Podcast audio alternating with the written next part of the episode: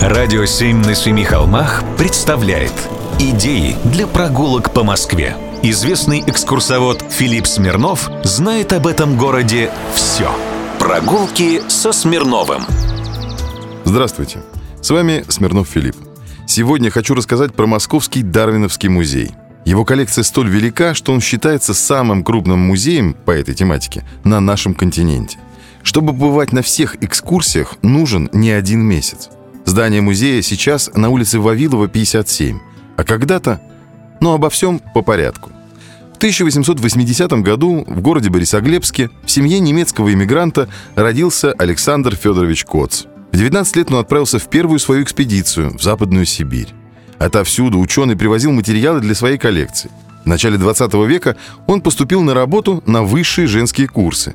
Сейчас это Московский педагогический университет, где организовал лабораторию по ботанике и биологии.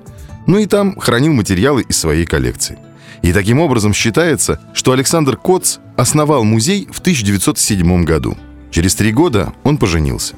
Его избранницей стала прилежная третьекурсница высших женских курсов, староста биологического кружка Надежда Ладыгина.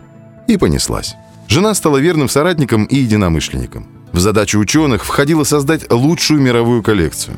В Лондоне они купили пять подлинников писем Чарльза Дарвина, и отовсюду им стали присылать подтверждение эволюционной теории.